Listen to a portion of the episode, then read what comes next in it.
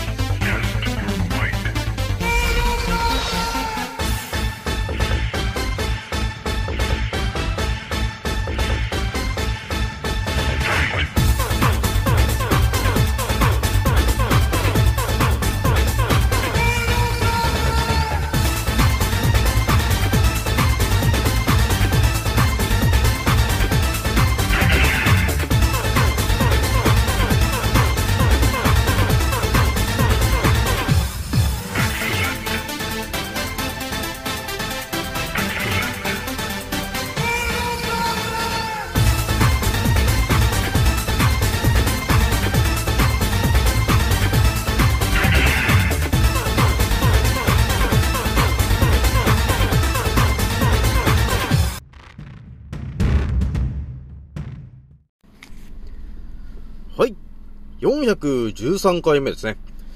賢者の戦闘プログラム第308弾、始めさせていただきます。創造戦オメガ号、宇宙一の免疫力マスター、青木丸でございます。今から話すことは、私の個人的見解と、おとぎ話なので、決して信じないでくださいね。はい。ではですね、えー、いつも通りね、インスタの告知でお伝えしたんですが、えー、一発目にね、お伝えするのがですね、えー、改めてね、えー、今、立ち止まって考えたときに、今起きてるこの状況がですね、非常にやばいよな、と、えー、いうことがあったんで、ちょっとね、あのー、それをお伝えしていこうかな、というところがあったんだよね。で、二つ目がね、今ちょっとね、これシーズンものですけど、ちょうどね、あの今4月になったでしょ？4月になって、こう、新人さんがね、あのお仕事始めて1週目ぐらいなんですよね。だからちょっとね、新人さんとかにも向けてね、えー、まあ、まあ、誰しもが、まあ、仕事してる人の誰しもがわかるであろう、えー、話なんだけど、ちょっともう、青木丸風にちょっと語ってみようかなと、いうところがあったんで、えー、99%のね、えー、新人の人が知らない、えー、思考についてお伝えしちゃおうかなというところがあったんだよね。なのでね、多分ね、新人さんで、多分今度私のラジオに到達して、えー、私のラジオを聞いてしまった人はですね、多分ね、人生変わるかもしれないね。あとは仕事に対しての、えー、向き合い方がちょっとね、変わるかもしれないね。えー、ということがあります。じゃあ最後ね、気軽に DM くださいねのお話をしようと思います。じゃあ今回ね、気づいた方と、覚醒した方がですね、一番注意しなければならないことと、その立ち回り方。今回ですね、208回目になりますと、えいう感じで、今回はね、スタートするんですが、えまずね、一発目、最初に皆さんにお伝えしときたいのがですね、えー、私のアンカーラジオさんが、えー、今日、えー、再生回数何回ぐらいかなってこう見に行った時に、昨日ね、なんか1万4000って言ってるような気がしたんだけど、今日見たら1万4100再生を突破してたんだよね。やっぱりね、じわじわと聞いてる方が増えてるよな、と、えー、いうことがあるんだよね。まあやっぱり発信してる内容がね、あのー、普通じゃないからね。普通じゃないことしか発信してないんで、やっぱりみんな興味あるのかな？ね、エラ呼吸で、えー、酸素を捨てませんでしたとかね。そんな話は、ほんとね、当たり前と常識の人生を歩んでると、もう絶対に出会うことない情報なんだよね。出会う情報がないんだけど、えー、私は、えー、ね、魚はエラ呼吸で酸素を吸ってませんと、えいうことを言ってると。えー、ね。だそういう感じで、ぱりね、常識を超えた考え方をしてる人なんだよね、この私がね。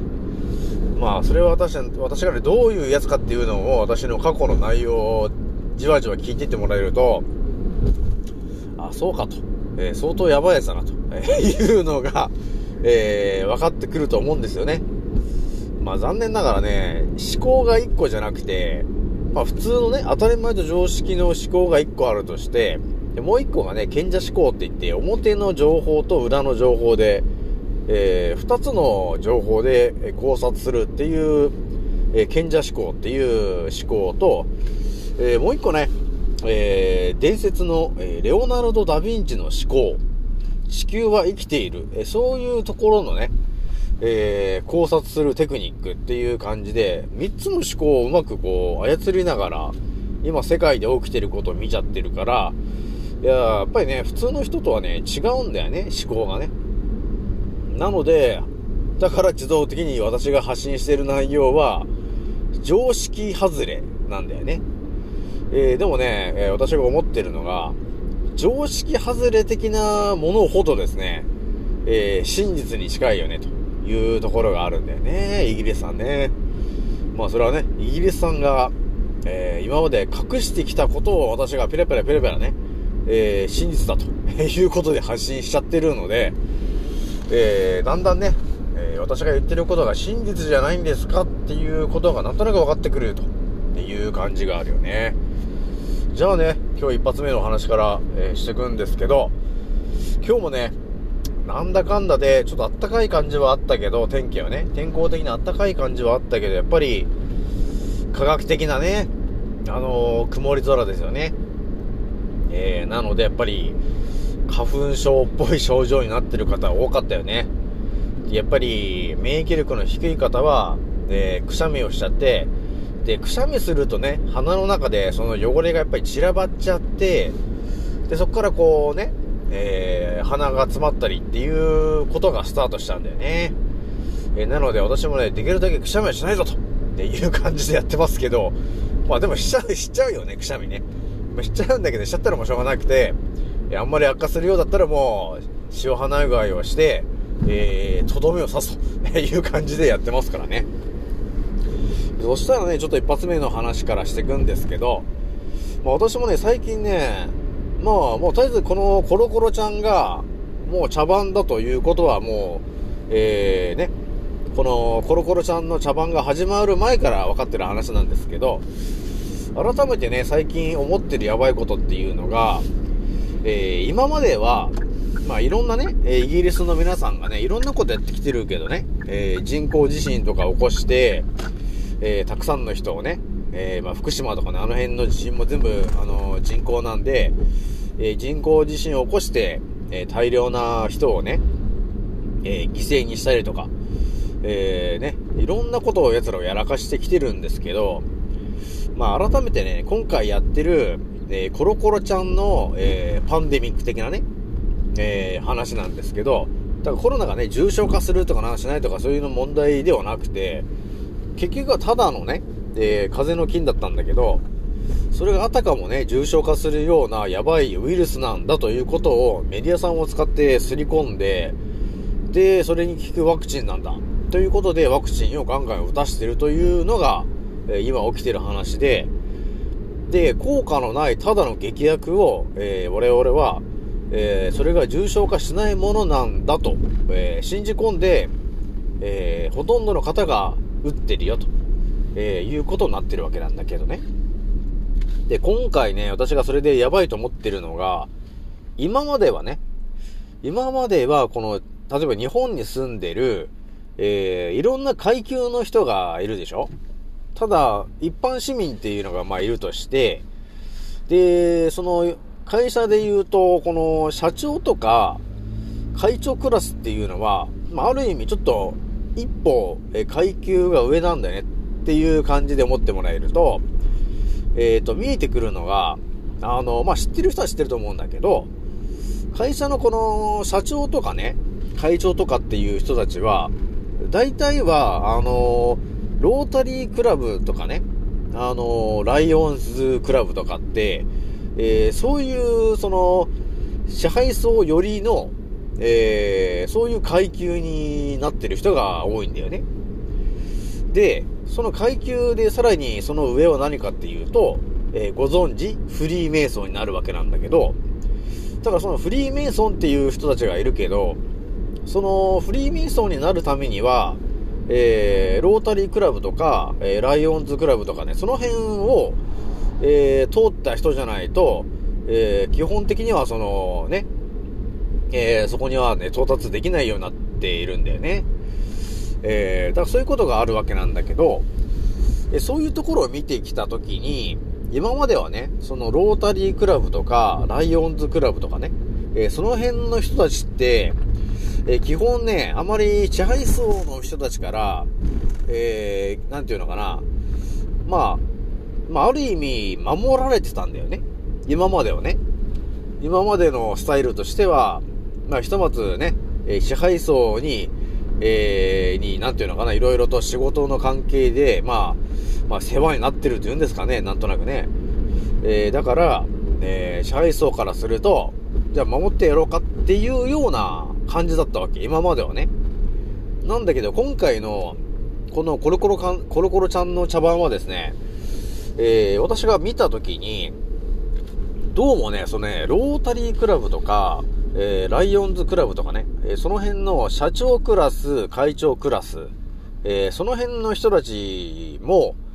えー、もうね、ワクチンを打つ対象にさせられちゃってるよね。っていうことがあるわけ。えー、で、今打ってない人っていうのはね、大体医者のトップの人とか、えー、あとは政治家、あとは銀行の上の人とか、その辺のね、ランキングで言ったら、その、えー、ロータリーとかね、あとライオンズクラブとかのもう一歩上ぐらいの階級の人たちは、今なんだかんだのらり、のらりくらりで、えー、生き延びられてると、えー、いう感じはあるけど、えー、だから我々が、えー、今仕事してると思うんだけど、えー、その経営者である社長とか、えー、会長クラスも、打ってるでしょ？今ね。打ってると思うんですよ。うちのね、会社も打ってましたけど、っていうのが、今、当たり前にやらかされてる話なんですよね。まあでも気づいてる経営者であれば、打たな、打たなくていいもんだということは分かってるはずなんで、一切打たないと思うんだけど、えー、その辺がね、あのー、この世の中がよく分かってない、えー、経営者の方たちは、えメディアさんの言うこと、え国が言うことを信じて、ガンガン打ってるよね。で、それで自分たちが打ったから、え従業員の人たちに対して、打ちなさいよと。打たないとコロナになっちゃうよっていうことを言って、え打たしてるよねと、えいうことになってるんだけど、え私がね、このね、まずいなと思ってることの、えー、最終的に何かというとね、だから今までは、その、支配層の皆さんが、なんだかんだね、その、社長とか、え会長とかね、えー、その辺のロータリークラブとかライオンズクラブぐらいのところまでの、えー、市民をね、えー、ちょっと、え、守ってる的な雰囲気だったんだよね。今まではね。えー、でも今回の茶番で分かったと思うんですけど、えー、ターゲットの範囲が広がって、え、一般市民プラス、えー、会社の経営陣とか、あとは会長、えその辺も、えターゲットに入っちゃってんだよね、ということがあるわけ。で、これを、えこの先何が見えてくるかっていうと、え我々ね、当たり前のように仕事してるけど、で、今、コロコロちゃんのね、茶番が、あの、ワクチン3発目打たされてますけど、で、見えてくるのが2025年の、まあ、大阪万博だとして、で、そこがまあ 6G をやらかすじゃん？っていうところまで考えていって、見えてくる未来は何ですかと言ったら、えー、あまり、あの、考えたくはないんですけど、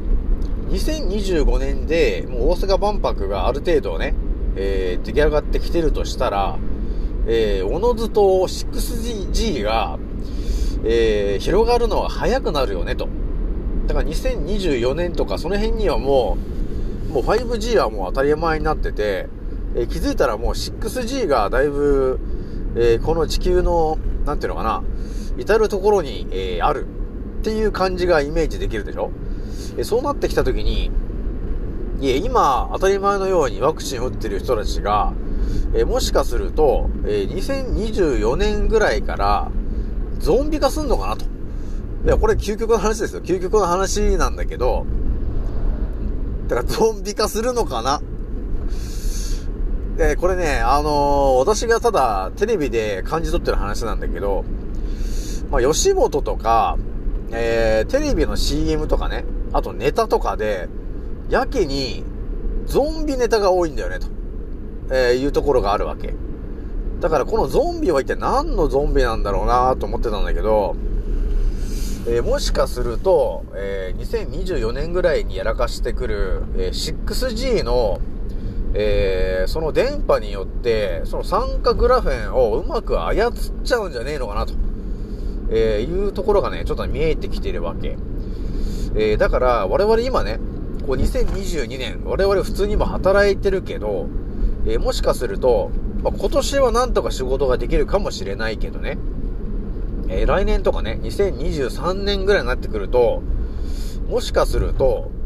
えー、だから今、我々一般市民がバタバタ倒れてますけど、これがね、経営陣もバタバタ倒れてくることになるでしょそうなってくると、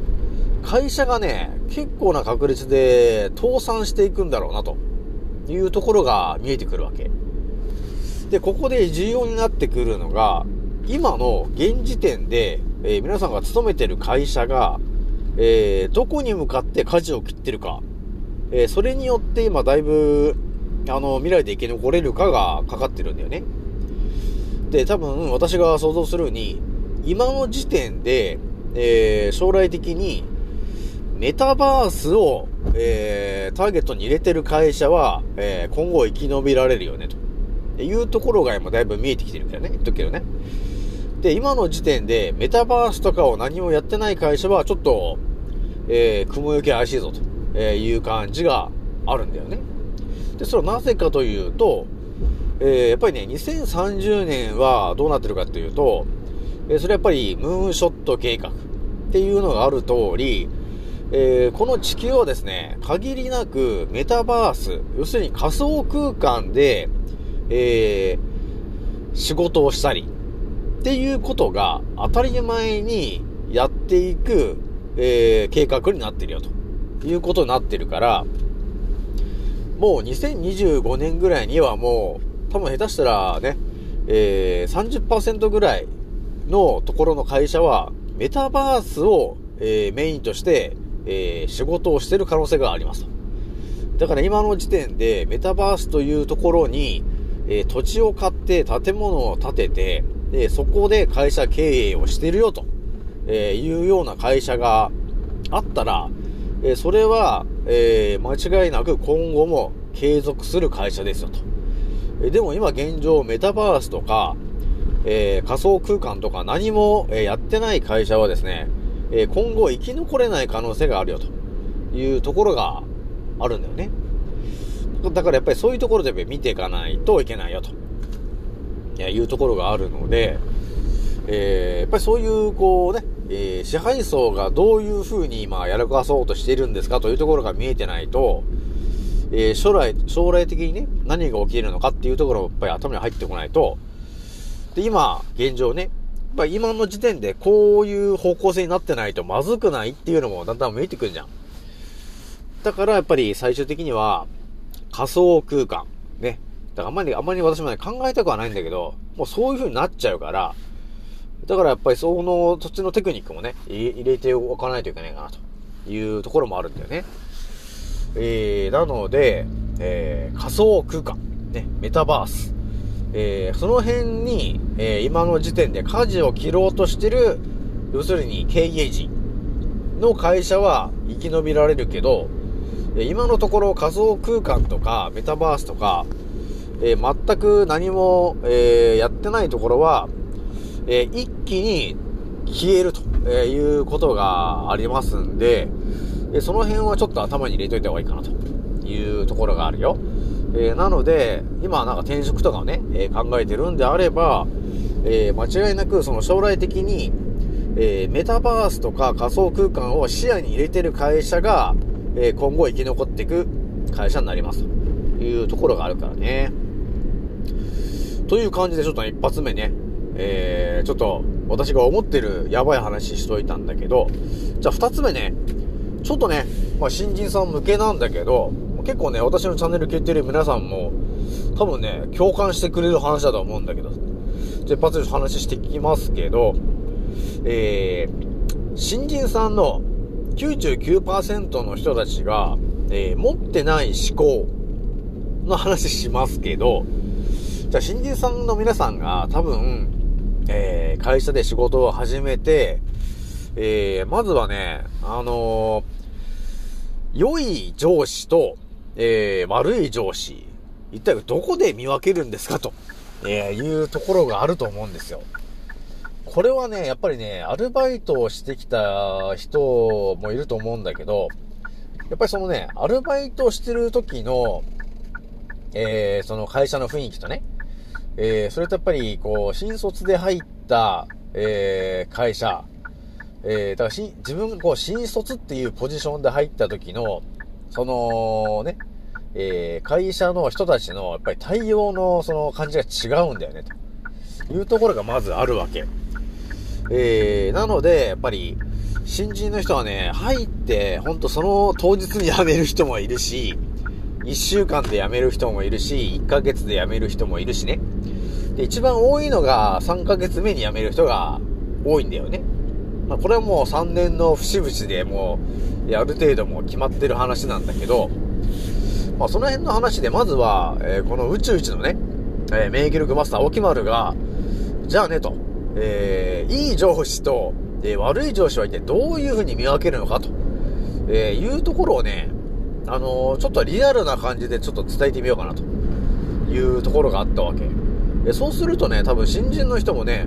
あ、そうかと、こういうこと言ってる人が、あ、いい人なんだなと、あ、ついていっていいんだなっていうのもあるし、あ、こういうこと言う人が、あの、悪い上司なのかと、ついていかない方がいいのかと、っていう感じの、話しちゃおうかなと。いうところがあったんで、えまずはね、ちょっといい上司の話からしていくんですけど、これもね、ほんと、青木丸流になっちゃうけど、えー、私が思ってるいい上司っていうのが何かっていうと、えー、いい上司っていうのは、えー、基本的に、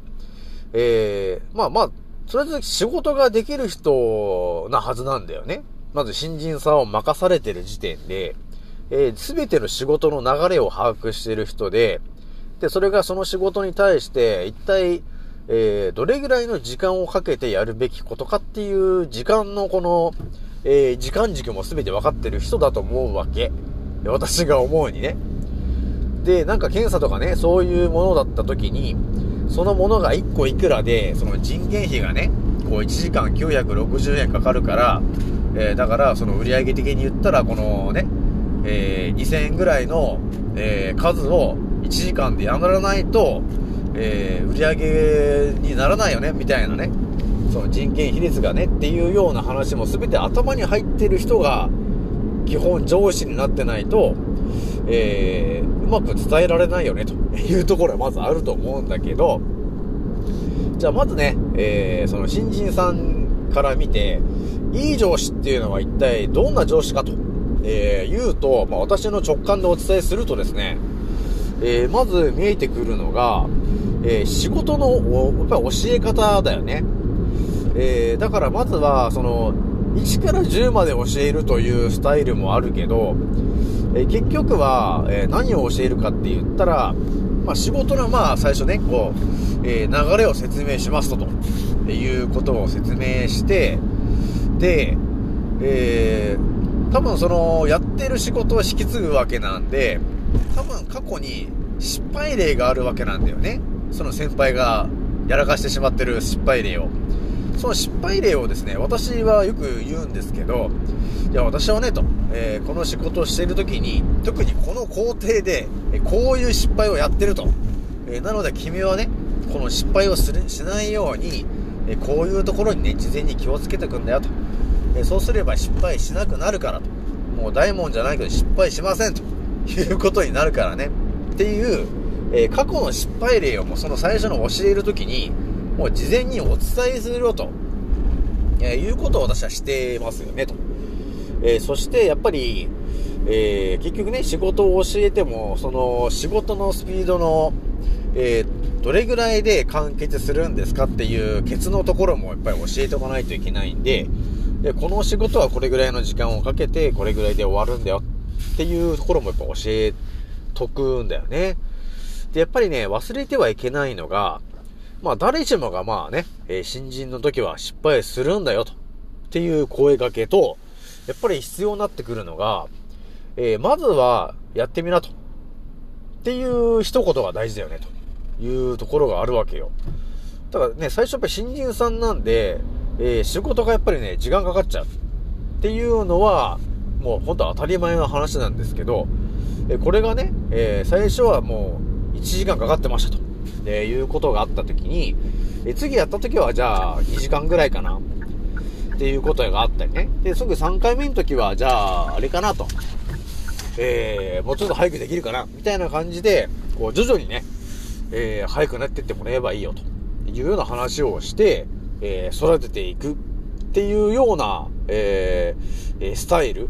が、まあ、青木丸流なんだけど、まあ、基本的にこういうスタイルでやってると、あのー、新人さんはついてくるよね。で、なんかあれば、青木丸さんっていう感じになってくるわけ。えー、なので、とても、なんていうのかな、あのー、いい感じなんだよね、という感じなんですよね。これが、まあ、ある意味、あれかないい上司の、えー、感じなのかな？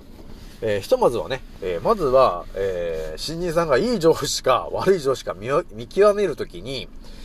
えー、まあ私が今言ったのがいいいい例ね。ちょっと悪い例も言っとくと、えー、悪い上司っていうのが、えー、どういう上司なのかっていうところをお伝えしますけど、えー、基本的に、あのー、どら、怒鳴り散らしてる的な人が、ね、やっぱり会社の中にはいるわけ。えー、なんだけど、基本的に、えー、怒鳴り散らしてる人っていうのは、えっ、ー、とね、仕事ができない人が多いわけね。えー、これね、結構当たる話ね。ね、結構当たる話。でも、あでもあれでは新人さんからしたら、あ、あこの人は仕事が、えー、結構激しい人なんだなって思ってくれればいいんだけど、私が思ってる基本で言うと、えー、怒鳴り散らしてる人っていうのは、えー、基本的にやっぱり自分のやっぱり器がやっぱり狭いから、えー、他人がやってることの、えー、ちょっとしたね、えー、ズレとか、えー、間違い的なことに対して、えー、すごいこう上からこう、ドーンっていう風に言う人がいるわけ。えー、これはでもね、あのー、仕事をしていく上で、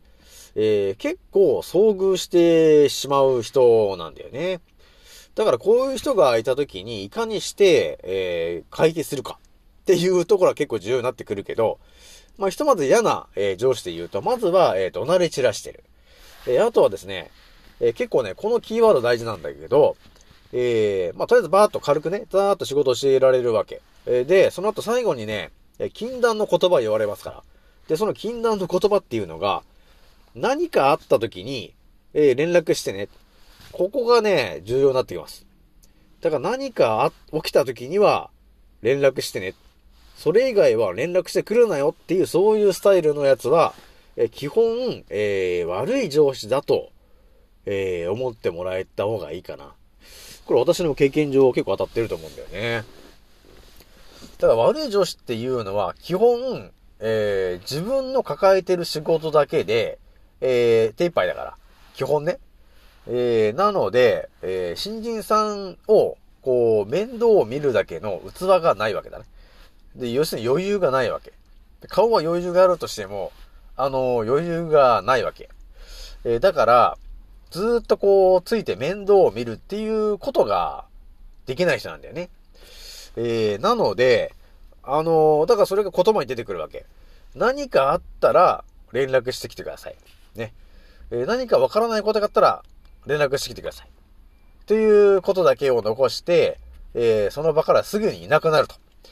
えー、で、基本、えー、一切顔を出さないって。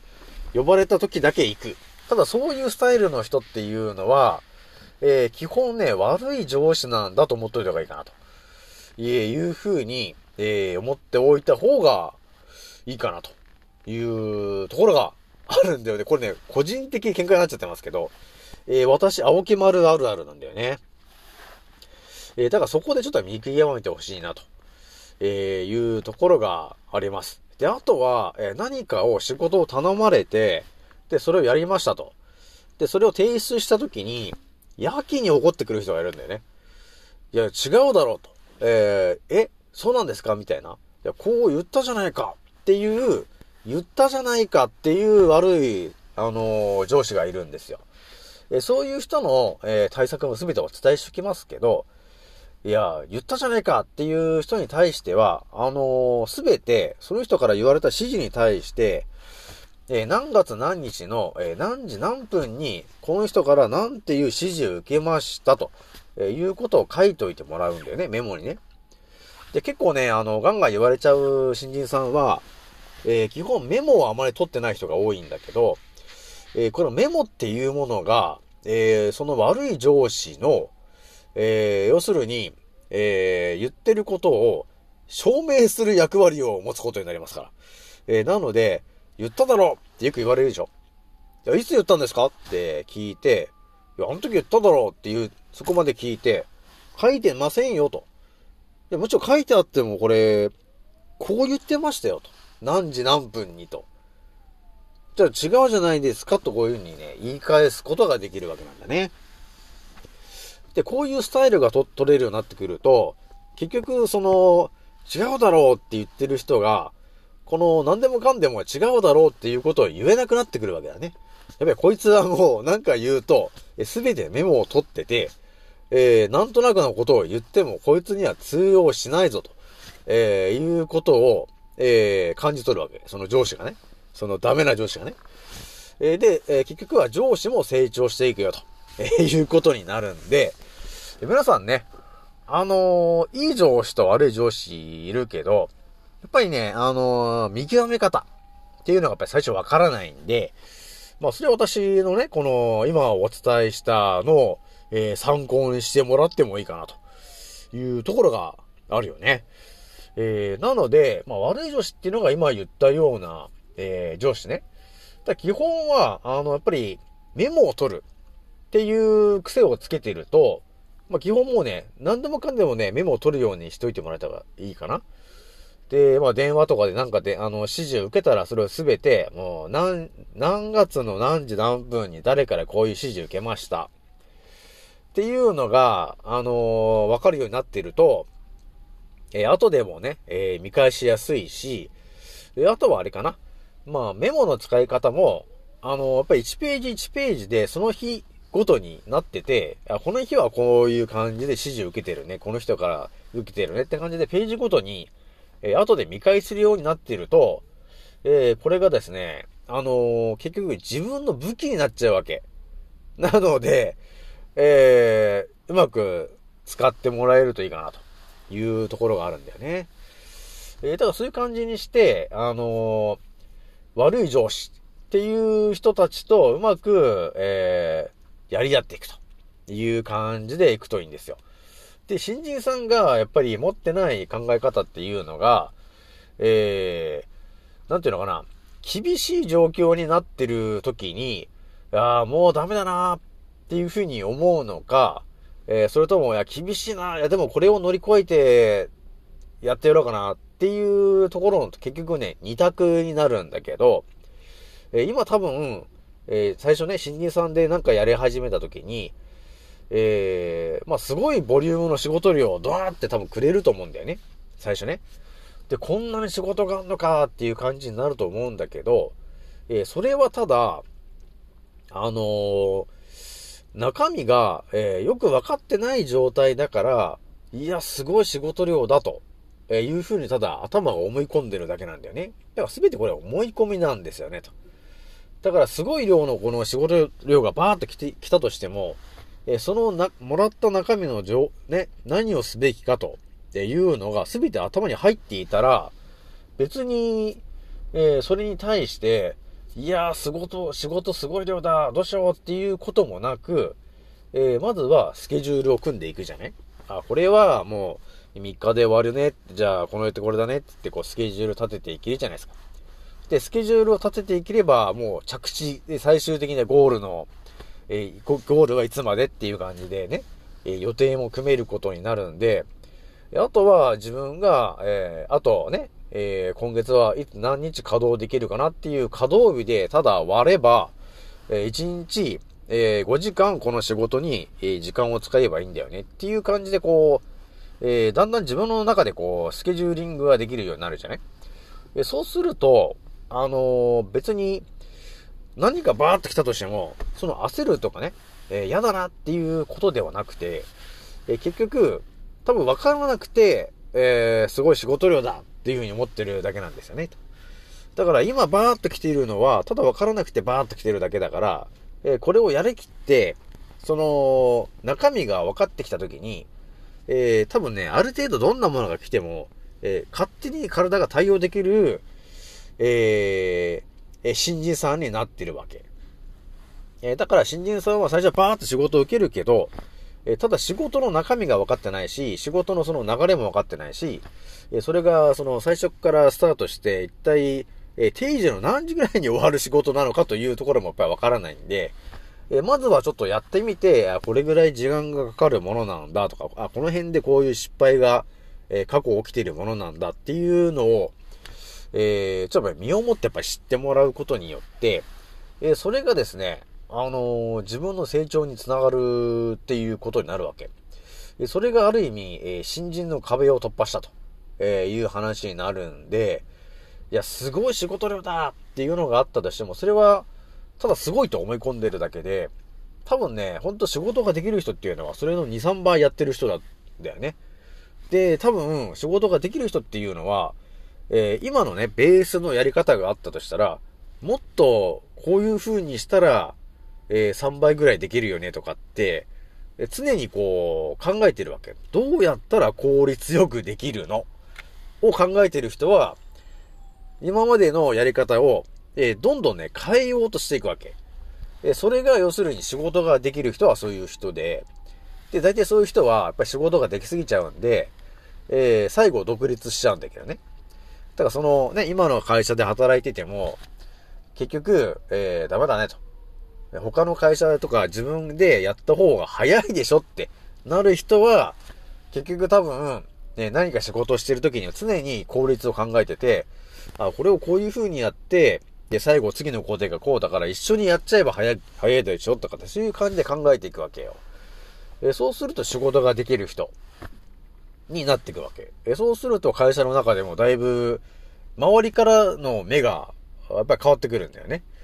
えそうなってくると、あの特にいじられるっていうこともなくなって、で、気づいたこう上の人たちからこう、えー、気に、気に入られてしまうと、えー、いうことになるわけなんですよね。だからですね、そういう、あの、頭の考え方、ね、が大事になってくるよと。いうところがあるんだよね。で、まあ、最後、究極の話しとくと、まあ、99%の、えー、新人さんが知らない思考の話で言うと、えー、多分、えー、新人さんの99%が知らないのが、今のコロナの茶番が起きてることがまず分かってないからね。そもそもね。えだから、コロコロちゃんっていうのが茶番で、えそのワクチンというものがただの劇薬で、えただ人口を削減させるためのものなんだよね。ということを知ってる、え、新人さんはですね、多分99%いないから。え、だから私のチャンネルに到達して、え、今起きてるこのコロナの茶番と、えワクチンがただの劇薬で、で、そのワクチンを打ってしまうと結局、えただの劇薬であって、結局ね、あの妊娠しづらくなったり、え妊娠させにくくなったりとか、えー、あとは免疫力が下がっちゃうから、いろんな病気にかかっちゃや、かかりやすくなっちゃうわけ。だそういう、ただリスクを負うことになるんだよね、と、えー、いうところも、えー、私のチャンネルについたら人は多分分かってると思うんで、えー、そうなってくると、あのー、まず、えー、生き残れるっていうところで、圧倒的に、あのー、違うからね、思考が多分違うと思うんで、えー、新人の皆さんはね、まあ何かあれば私に相談してきてもらってもいいですけど、まあまずはこのチャンネルに到達できた新人の人がいたら、ぜひともちょっと気軽に DM してきてほしいなというところがあります。じゃあひとまず二つ目これぐらいにしといて、ちょっとね、時間使っちゃってるけど、え最後ね、気軽に DM くださいねのお話なんですけど、そうだね、今私ね、あの、乳がんのステージ4の方とかに、ちょっとね、あの、コメントを入れようと思って、ちょっとね、10人ぐらいにコメントしたんですよ。で、それコメントしてる内容が、あの、タモキシフェンっていうものあるでしょ？要するに、ケモちゃん、ケモちゃんって言ってるね、えー、のがあるんだけど、え、それについて、あのー、発がん性ですよ、と。え、なので、気をつけようというような内容を、ちょっとコメントで打ち込んでみたんですけど、10人ぐらいにね。で、基本的にはもう、とりあえずガン無視で、で、1人いいねってくれて、えー、あと、えー、1人から、えー、誹謗中傷を言われましたね、と、えいうところがあったんですよ。まあ、いきなりこう、は？みたいなこと言われまして、えー、で、ね、えー、なんていうのかな。まあ私やっぱりね、こう、医者のことをね、医者の治療を信じてやってるんですと。えー、なので、余計なことは言わないでくれと、えいうことを言われましたけど、まあ、やっぱり、なんていうのかな。まあ、分かってると、なんていうのかな、こう、助けたいなという気持ちにはなるじゃん。えー、で、行動に移すけど、やっぱりね、こう、えー、誹謗中傷っていうことになることもあるよね、結局ね。私ももう日常茶飯事なんで別にいいんですけど、ただね、その人に私が伝えられなくて、えー、最後ね、何かあったっていうのと、えー、私がまあ誹謗中傷とかね、えー、あどこだ言われてもとりあえず伝えたと、えー、いうことが、えー、あれば、ね、ちょっと、なんか、あるかなっていうことになってたわけ。だから特にその人には特に何ももう言わないけど、ただその人はね、えー、ずっとね、その医者に、医者の治療をね、信じてもやってきてるんだと、えー、言ってきて、えー、その最後ね、え自分が何かでもしかして亡くなっちゃうと、えいうことがあった時に、えいや、実はね、と、それ発がん性だったんだよね、ということをどっかで知ってしまった時に、えー、私の言ったことがちょっと、あれなのかな、思い出してくれるかな、というところがあるよね。結局ね、だから、あのー、抗がん剤のね、そのタモキシフェンとかっていうのが、えー、発がん性だよと。っ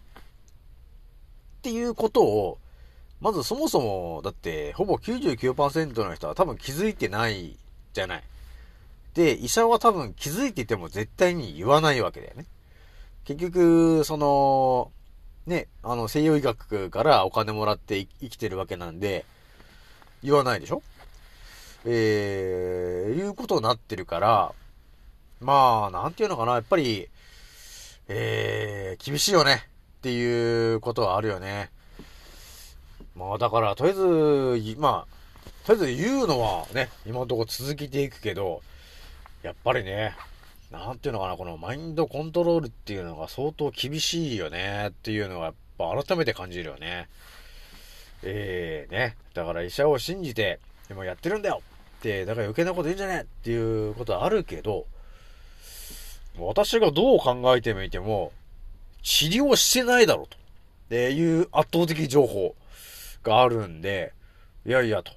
治療してないだろうっていう感じなんですけど、そこをやっぱりね、理解するのって結構大事というか大変だよね。まあ今までだって当たり前だと思ってたことが、えー、だってほぼ180度違うから、違うことを私が言ってるんだから、認められないよなーっていうのはあるけど、まあ中にはね、えー、気づいてる人もいるけどね。まあでも改めて感じるのは、えー、やっぱり厳しいなーと。ぱりね、で、あの、乳がんのね、え、ステージ4とかの人をできれば助けたいなと、え、いうことはあって、え、お伝えしてるけど、やっぱりね、なかなか、えー、いかないなと、うまくいかないなと、えいうところはありますけど、まあ、残念ながらね、私は宇宙一の免疫力マスター、青木丸なんで、まあ、誹謗中傷は日常茶飯事ね、えー、毎日のように死ね、的なことは言われてるというところはありますんで、もう何回殺されてんだと。えいう感じありますんで、まあ、そんな感じで私、そんなすぐに死なねえぞっていう感じありますからね。じゃとりあえず今回ね、これぐらいにしておきます。ひとまず乳がんとかね、えー、癌で困ってる方、ね、あとは、えー、よくわからない病気で困ってる方、ね、あとは腸内環境を整えたい方、えー、ちょっと気軽に DM してきてくださいね、と、えいう感じになります。じゃあ今回ね、これぐらいにしておきます。次の教えてまたお会いしましょう。またねー。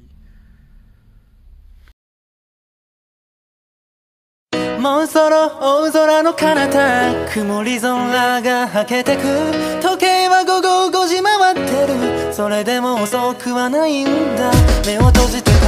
えるふりはもうやめにして誓ったんだ。今の俺ならばきっとどう